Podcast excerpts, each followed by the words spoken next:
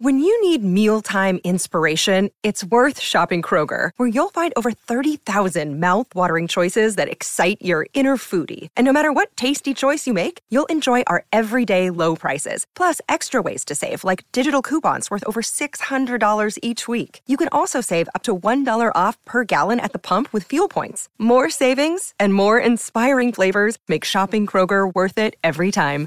Kroger, fresh for everyone. Fuel restrictions apply. Hi, everybody. I'm Cec Busby, editor of Flying Solo. Welcome to our weekly podcast where we step inside the minds and lives of soloists and small business owners. Today's guest is Paul Waddy. Paul is the author of Selling Online for Dummies. He's an advisory board member of the National Retailer Association and a strategic advisor at Wayflyer. He's the former head of operations at Showpo and he's founded several businesses over the years. So if you want to know how to get started on your online business, Paul is your man. He's here to share some tips for business owners on how to make the most of the online boom, and he promises getting your store ready for e commerce is a lot easier than you think. Welcome, Paul. Thank you so much for joining me today. My pleasure. Thanks for having me, Cec. Now, when it comes to the retail space and online sales, you have a pretty impressive pedigree. I mean, you are head of operations at Showpo, the CEO of Horse, which I'm sure if there's any leather lovers amongst our listeners, they'd be pretty familiar with that brand. And now you've recently written um, Selling Online for Dummies. So, what was it that got you interested in the online retail space?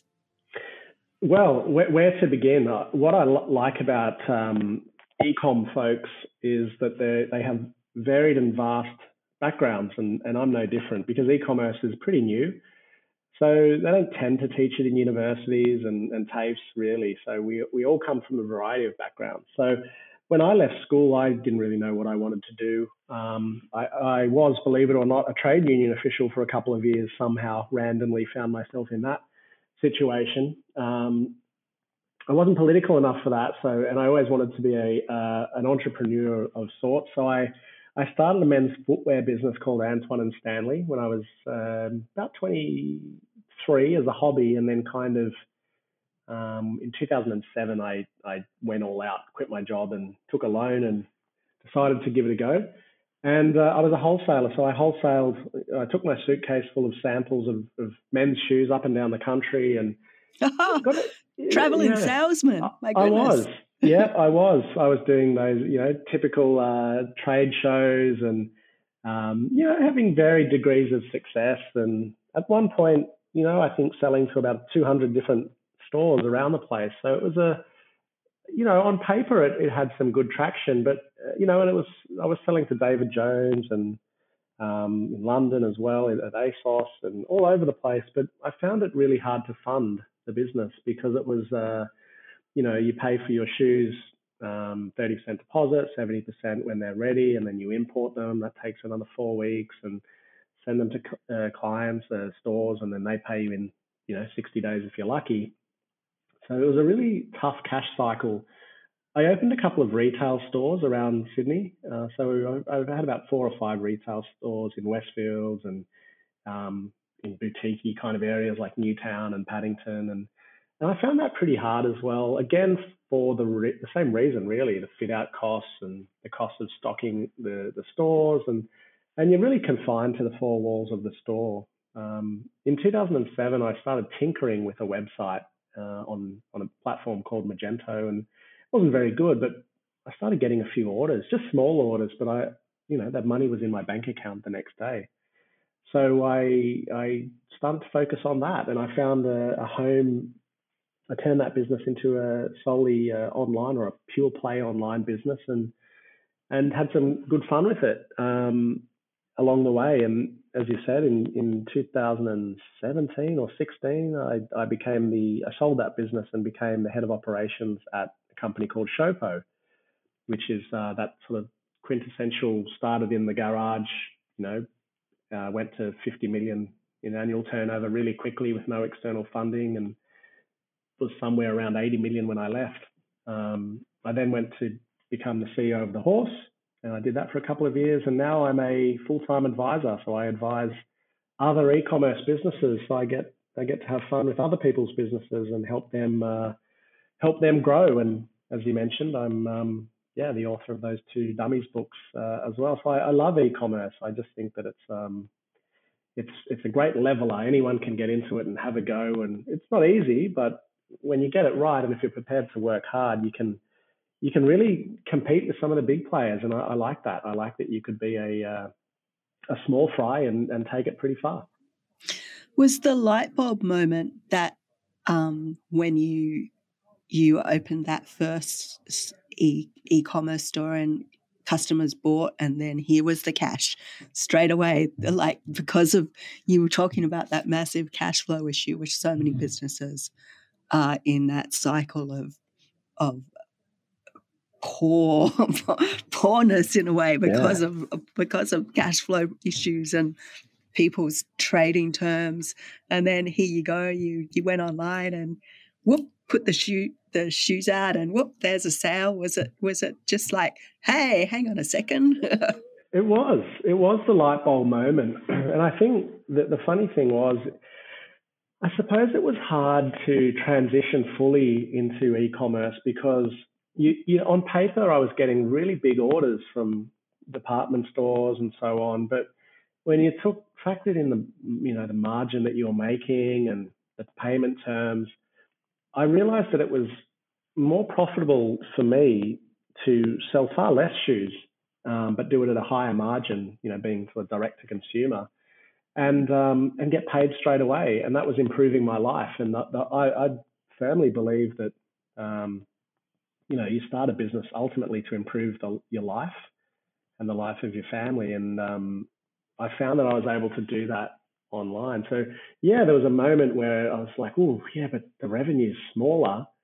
But I quickly realized that cash in the bank was um, brilliant because I didn't have to go back and keep asking for, you know, I had trade finance and uh, inventory finance and, you know, overdraft and you name it. And all of a sudden I didn't need that. I was able to just start small and spend you know spend money when I had it in the bank. So it was a um, yeah, it was that light bulb moment. I just thought, hang on, this is this could work here. Hmm. Now, um, I think that if there's one thing about the pandemic that was an opportunity for small businesses, it was that chance to digitize and set up online. I think a lot of businesses started considering online as an option because of the pandemic that had not thought about it at all before. But I just read MYOB's um, business monitor report, and it said something like one in three small businesses still don't have any kind of online presence. Now, is that a mistake now? Are they really missing out?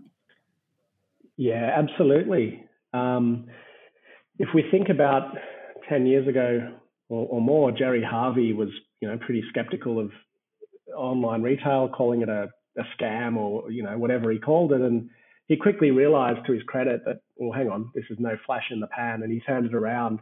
I think um, you absolutely need to have a digital footprint. You, you need to have a website at, at, the very least, even if you're a service-based business, um, because and and if you're selling products, you can sell almost anything online, and the the industry is growing uh, rapidly. And yeah, it did grow faster in, in during COVID and during the lockdowns, but it was already going uh, quickly, and it's continued. So in Australia, um, e-commerce growth in, in January 2022, which is on, let's say, the other side of the pandemic, still grew on 2021. So there's still growth happening. The growth has slowed a, a, a touch.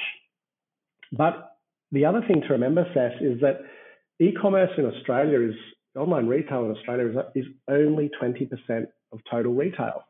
So you you might think, or a business out there might think, oh, it's too late for me. It's not you know, I, I tell people all the time, you could look back in 20 years from now and you could start a site today and be a pioneer. You could actually, we still have this golden age where people who are in e-commerce now are really going to be looked at as pioneers. It, it's it's inevitable the way that it's growing. It's inevitable that e-commerce will be around 50% or more uh, of total retail. It's it's already at 20% it's still growing.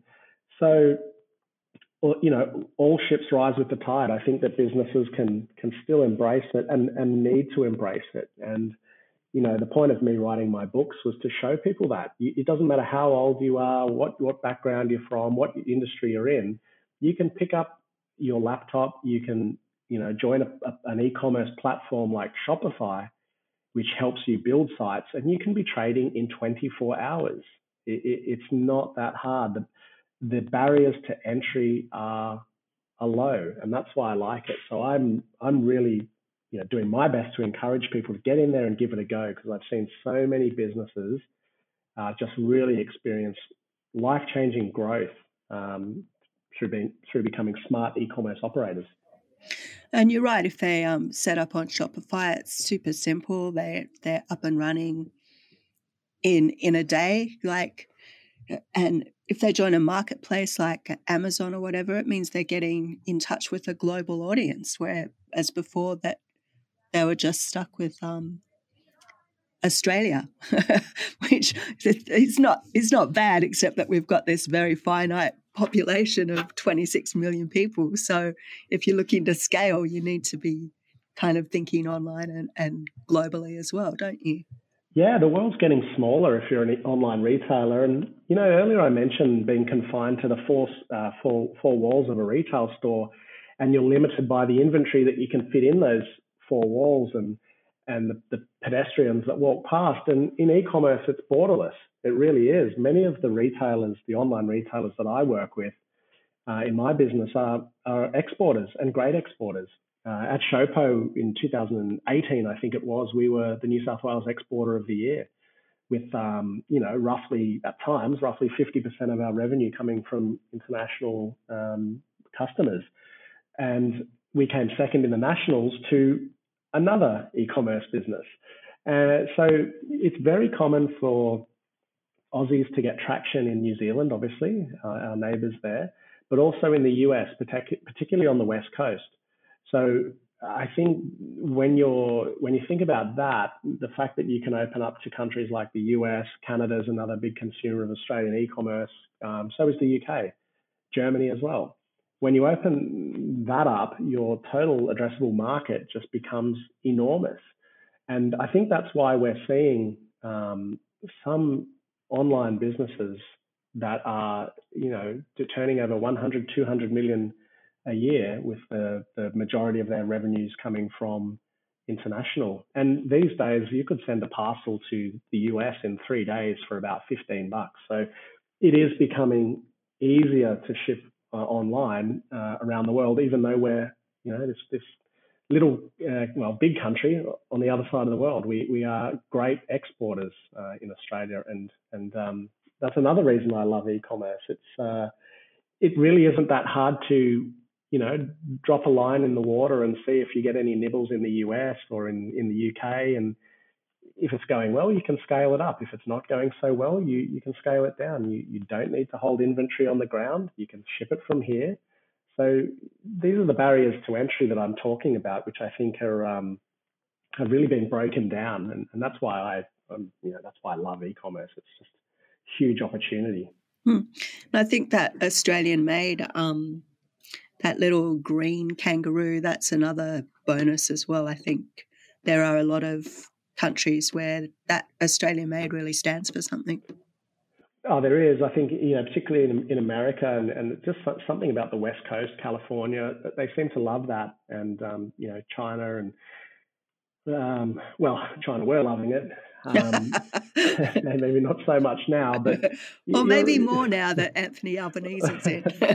well, let's let's see. He was, yeah, let's let's see how that goes. But you know, you're, you're right. It, it is there's goodwill. I think there's goodwill about it, and what I'm hoping to see, uh, sort of getting sidetracked a little bit is with all the supply chain issues around the world, and, and this has been a strain on some online retailers, the fact that you've probably, if you're an importer, you've probably got to hold more inventory than ever before, which which can be a bit of a cash crunch. And um, and I, I, just wonder if that's going to force people to start looking at Aussie manufacturing again. And, and you know, I, have I've heard it being talked about. I know it's not as easy as all that, um, but it might I hope might cause a little resurgence in um, yeah in Aussie manu- manufacturing. Hmm. I think you might be right about that. Well, I hope so. No, but we were completely sidetracked there. Now, getting back to those small businesses and online. So those those are one in three that still don't have any kind of online presence. Um, if they're reluctant about setting up online, how do you make them understand it's actually easy and where do they get started? Well, th- this is why I. Um, so in my work, I work with bigger companies, you know, uh, that are pretty well established. But I, I was getting so many inquiries or discussions or questions from friends and family and small businesses generally, and that's why I wrote the book. And I'm going to turn that into a course just to teach people how to do it because it's um, it is pretty easy. It, it, it, however, I will. I always use this example, Cec, you know, um, particularly I say this to my wife, you know, if I just because I can pop the bonnet of my car and find the timing belt, it doesn't mean I should try and change it. so you, have got to still give e-commerce due respect. It, it is a it is a profession that requires a fair bit of knowledge and skill. But my point is that it's absolutely learnable, and there are some good resources out there to help you, uh, like my book, to help you pick up your laptop and get into it. And, and I don't think there's any excuses. It, you know, there's you can be on a 14 day trial for free for Shopify. You know, you can use their stock images. They've thought of everything.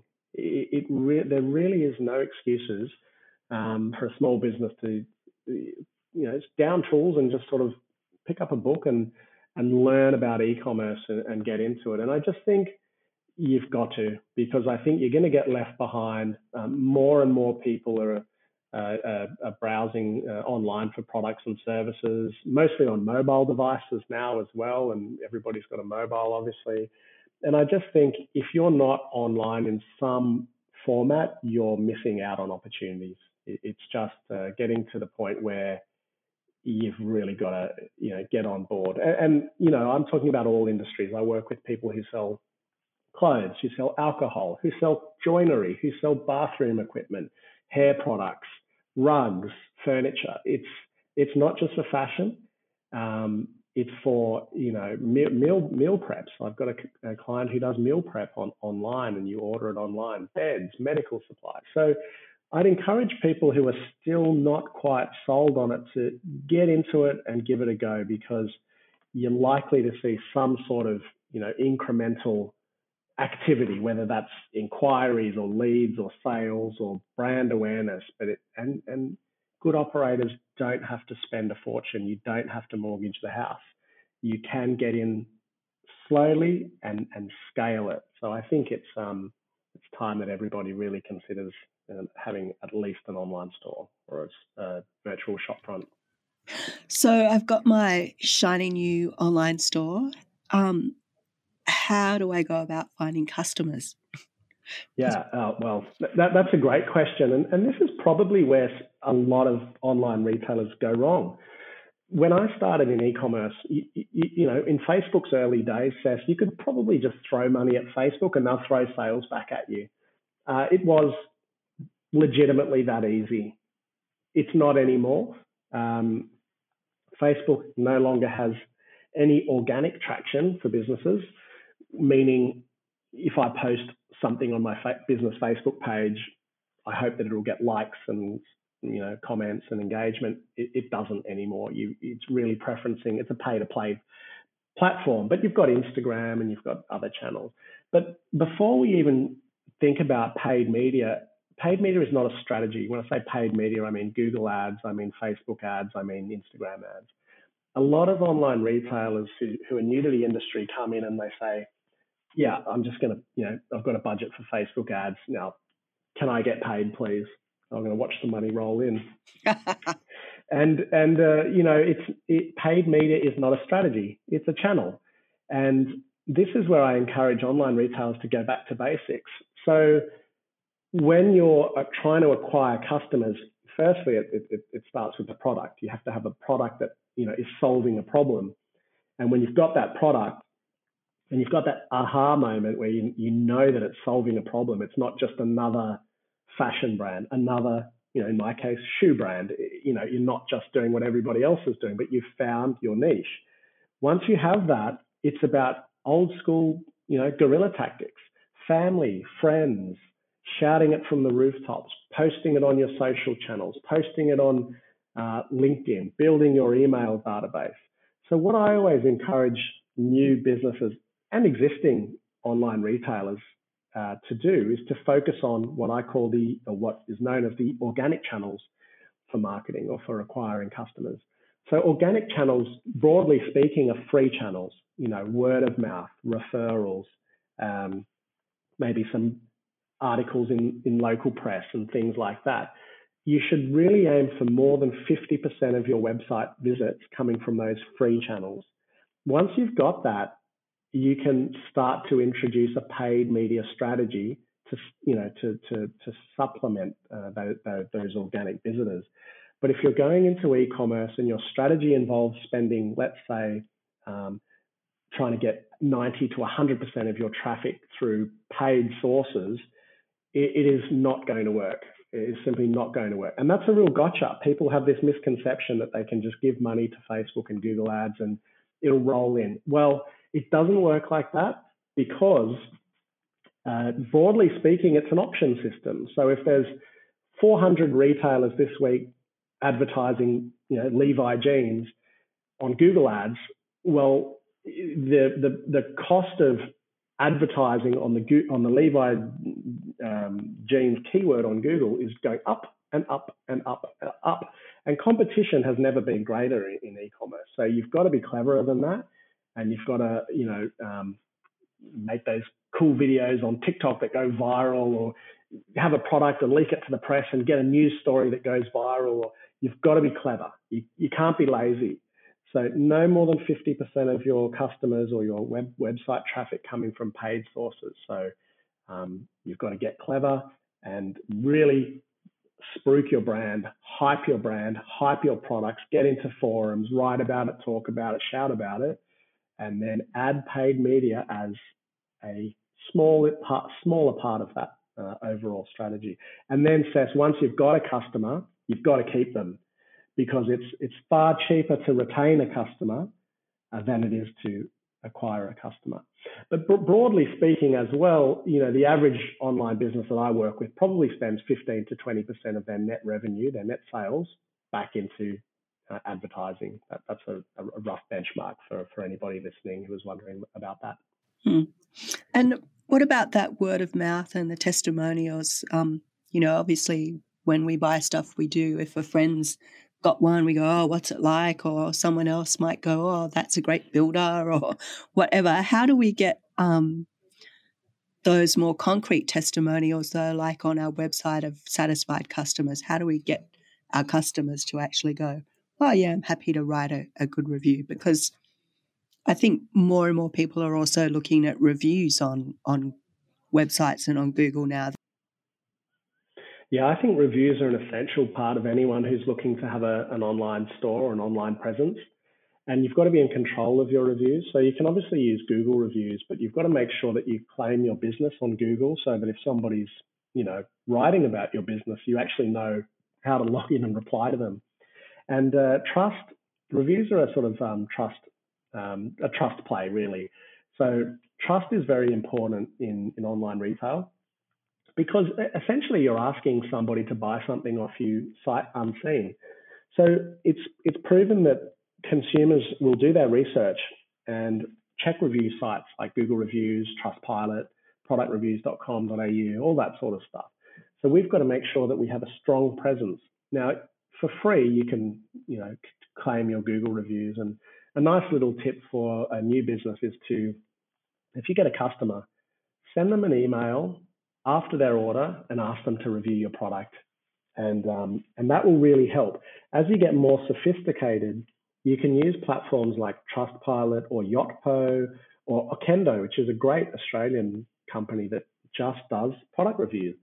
And what that does is, let's say I buy a pair of jeans from a store. A couple of days after delivery, I'll get an email from that store saying, Hey, Paul, can you uh, leave a review? Better still, for 10% off, could you leave us a product review? So people are leaning towards not just text reviews, but product and video reviews, which will then sit on the website. So that the next customer who's looking at those jeans will see two or three or four video reviews, five or six photos and 20, you know, positive um, text reviews. But I would also say, Cec, that it's important not just to leave the positive reviews up. It, it, it can be um, it can be the case that having some negative reviews can help your conversion rate uh, in online retail. But the key is, good or bad, you must re- respond to your reviews. You must show that there's two-way communication because if there's no reply from the business, to me, that's you know that that's a that's a worry. So we've got to own our reviews. We've got to use our customers as advocates. If they're happy to you know, maybe we give them 10% off if they post their new shoes on Instagram and tag us. All of that stuff is great guerrilla marketing and it's essentially free. And that's all of the stuff that I think businesses have to be um, diving into when they get into e commerce. Yeah, and the thing about the negative reviews, I mean, a dissatisfied customer can become a real brand advocate if they're treated the right way. Yeah, I, I, used to in my business. I was um, anytime I would receive a, a, negative review, I would call them um, because I, I, found that um, nine times out of ten, if you just pick up the phone and say, "Look, I'm really sorry this happened. Can I turn it around for you?" After that, I would ask them if they'd mind editing their review, and nine times out of ten, they would. And I think that's that's customers, you know, can be a bit quick off the mark, particularly with you know typing away and you know, maybe in the heat of the moment. But if you take the time to offer good old fashioned customer service, I always cringe when I see a, a, a, war going on in reviews with a you know a restaurant and a patron. And You just think, oh, this is not good for anybody. So I think sometimes, look, even when you're uh, not not not 100% in the wrong, you know, the customer's always right. You just got to grin and bear it and realize that there could be 10, 20, 30, 40, 100 other people reading these comments and we need to uh, advocate for the business um, strongly. So r- reviews uh, overall are one of the most important things uh, in e-commerce. And the good news is y- y- you can get started for free. You can start gaining reviews and moderating them for free. And I would definitely encourage uh, any business with a digital presence to make sure they're uh, active in the review space. Okay, so I've got my my shiny new website. The customers are coming in. I'm getting these great reviews. Um, everything's selling really well. How do I know um, when it's time to kind of scale up to maybe, you know, get more products or um, expand the business so it's exporting to um, overseas or whatever? What? How is there a? I don't know if like specific formula, but what should I be looking for that is a key trigger for me to think, yep, it's time to go to the next level? Great question. Um, and it does vary from business to business. And there, but there are some key indicators um, that'll tell you whether or not your your online store is is going well. Um, cash in the bank's a great one. Obviously, if you if you see cash in the bank growing, there's probably a sign that you're you're going okay. Um, conversely, you, you you you do see quite a number of businesses whose revenue seems to be okay, but they're not in control of their you know gross margin and, and other metrics. And I ask those businesses, do you ever feel like your sales are growing, but your bank account's you know getting smaller?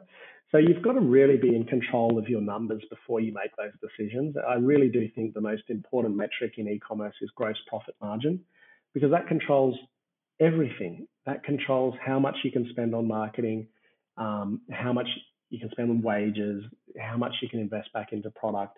So I think it's really important to be in your numbers and make sure that you know when the right time to grow is. But some of these um, benchmarks or metrics that you'd be looking for are conversion rate, um, which is the number of people who make a purchase on your site um, divided by the, the, the, number of people who are uh, visiting your site. You know, a good conversion rate is three or four percent, which doesn't seem like a lot, um, but it's enough. A business with a conversion rate of three or four percent, and, and most platforms will tell you that, Cec. So if you log into Shopify, you have an analytics dashboard there that says, you know, this is your conversion rate. It's it's three percent. If you've got a business that's selling something and it's you know 100 bucks or 200 bucks average order value price, uh, average order value, and you're converting at 0.5% or 0.8, if that business is not going to go anywhere. So we've got to make sure that before we look to expand, we're getting our conversion rate up high. And then probably first looking to expand into, let's say, export, for instance, into regions where we're already seeing a good conversion rate. So let's say we're selling into the in, inadvertently into New Zealand. We've, you know, we've published our site. We're getting some New Zealand traction, and our New Zealand customers are converting at five percent, and our Aussies are converting at you know four, four point five well, organically, we sort of say, hey, there's something going on in New Zealand where we're, we're resonating there. Let's go there. A common mistake is everybody wants to go into the, the Europe, Europe or the US. Europe's got its own situation with VAT and taxes, and that's pretty pretty tricky. Um, and the US can be very good, but typically has a lower conversion rate than Australia. So if you're sort of doing okay in Australia and you're, you know, you're, you're getting a conversion rate of 0.7 in the US, then it's probably not time to go into the US. But I think, you know, expanding into inventory and new product ranges, great opportunities. But for me personally, I abide by um, a little rule, which is 50, 30, 20 rule, um, which I just created as a, as a benchmark. And it's, you should be aiming for a, a gross profit, including your cost of sales and merchant fees and um, you know outbound freight, courier fees, etc., of about 50%. Operating expenses of 30%, you know, so your marketing, your wages, your rent, all those things, leaving you with a, a net profit of 20. So if you're um, if you're hitting that 50, 30, 20 rule pretty comfortably, then as a rule, you've got enough cash, or you should have enough cash to look at start looking at expansion if you're not that close to the 50, and, and by the way, Seth, this can vary, you know, if you're obviously in certain um, industries attract lower margins, but very roughly speaking, 50, 30, 20, if you're in that vicinity, you're going quite well and you can probably look to expand. But cash is also key. And I spoke earlier about my struggles in you know going to banks and inventory financing and so on. And I certainly made this mistake where I probably took on big orders, uh, particularly internationally, uh, because I had the allure of, you know, I wanted the prestige of selling in London and whatever, and I probably wasn't ready and I didn't have the cash. And you've got to have, as part of your business model, you've got to have a, a great model, by the way, like sales forecasts and forecast all your expense lines, but you've got to forecast your cash as well. So I kind of live by the rule as well. Another little metric that I like is to have about 10 weeks free cash. And what my definition of that is, let's say a global pandemic comes along. Um, you know, let's, let's say, you know, crazily that happens. And, uh, you know, this did happen to some of my clients where, you know, particularly in fashion, well, nobody was going out. So sales dropped 80%. So let's say sales turned off but we still had rent, we still had, we wanted to pay wages, we didn't want to stand people down. So let's say, imagine your business has zero sales coming in. So, you know, something's happened, zero sales coming in. Um, doesn't need a marketing budget, obviously, if there's no sales coming in. So we take marketing away. And then we say, right, the monthly expenses, whatever that number is, I want to hold, or the weekly expenses, I want to hold 10 weeks of that. So if it costs me, um, you know, $10,000 a week to run the business, uh, I, I, want to be holding 100,000 as my float uh, at all times. If I've got more more than that, if I've got a surplus, um, then that's when I start looking at other opportunities. Right? Do we do a new brand? Do we do a new category? Do we do a new market? If I've got less than that, I think it's just too tight, and you've got to build up that cash reserve or tweak your model so that it's more profitable. So there's opportunities everywhere, Seth. You know, new products and mergers and acquisitions, or you know, export or you know, getting more inventory because it's going really well, but simply you have to have the, the cash to be able to do it as well. And that all comes back to having a, a really good financial model for your business. Mm-hmm. Yeah, you've always got to look at your numbers, don't you? Absolutely. Yeah, for sure. Oh, thank you so much, Paul. It's been great chatting with you today. Um, I think that's about all we've got time for. Now, you're selling online for dummies. Where can people buy that? Yeah, so they're um, selling online for dummies will be out soon. It's on pre pre order on um, most books bookstores, Booktopia, Amazon, and it'll be um, both books will be in Dymocks and um, all your good bookstores will be carrying it. So I really hope that it, it helps people to um, have a great time of it in, in e-commerce as, as I've done over the last 10 or 15 years. Awesome. Thank you so much. Thanks for having me, Seth.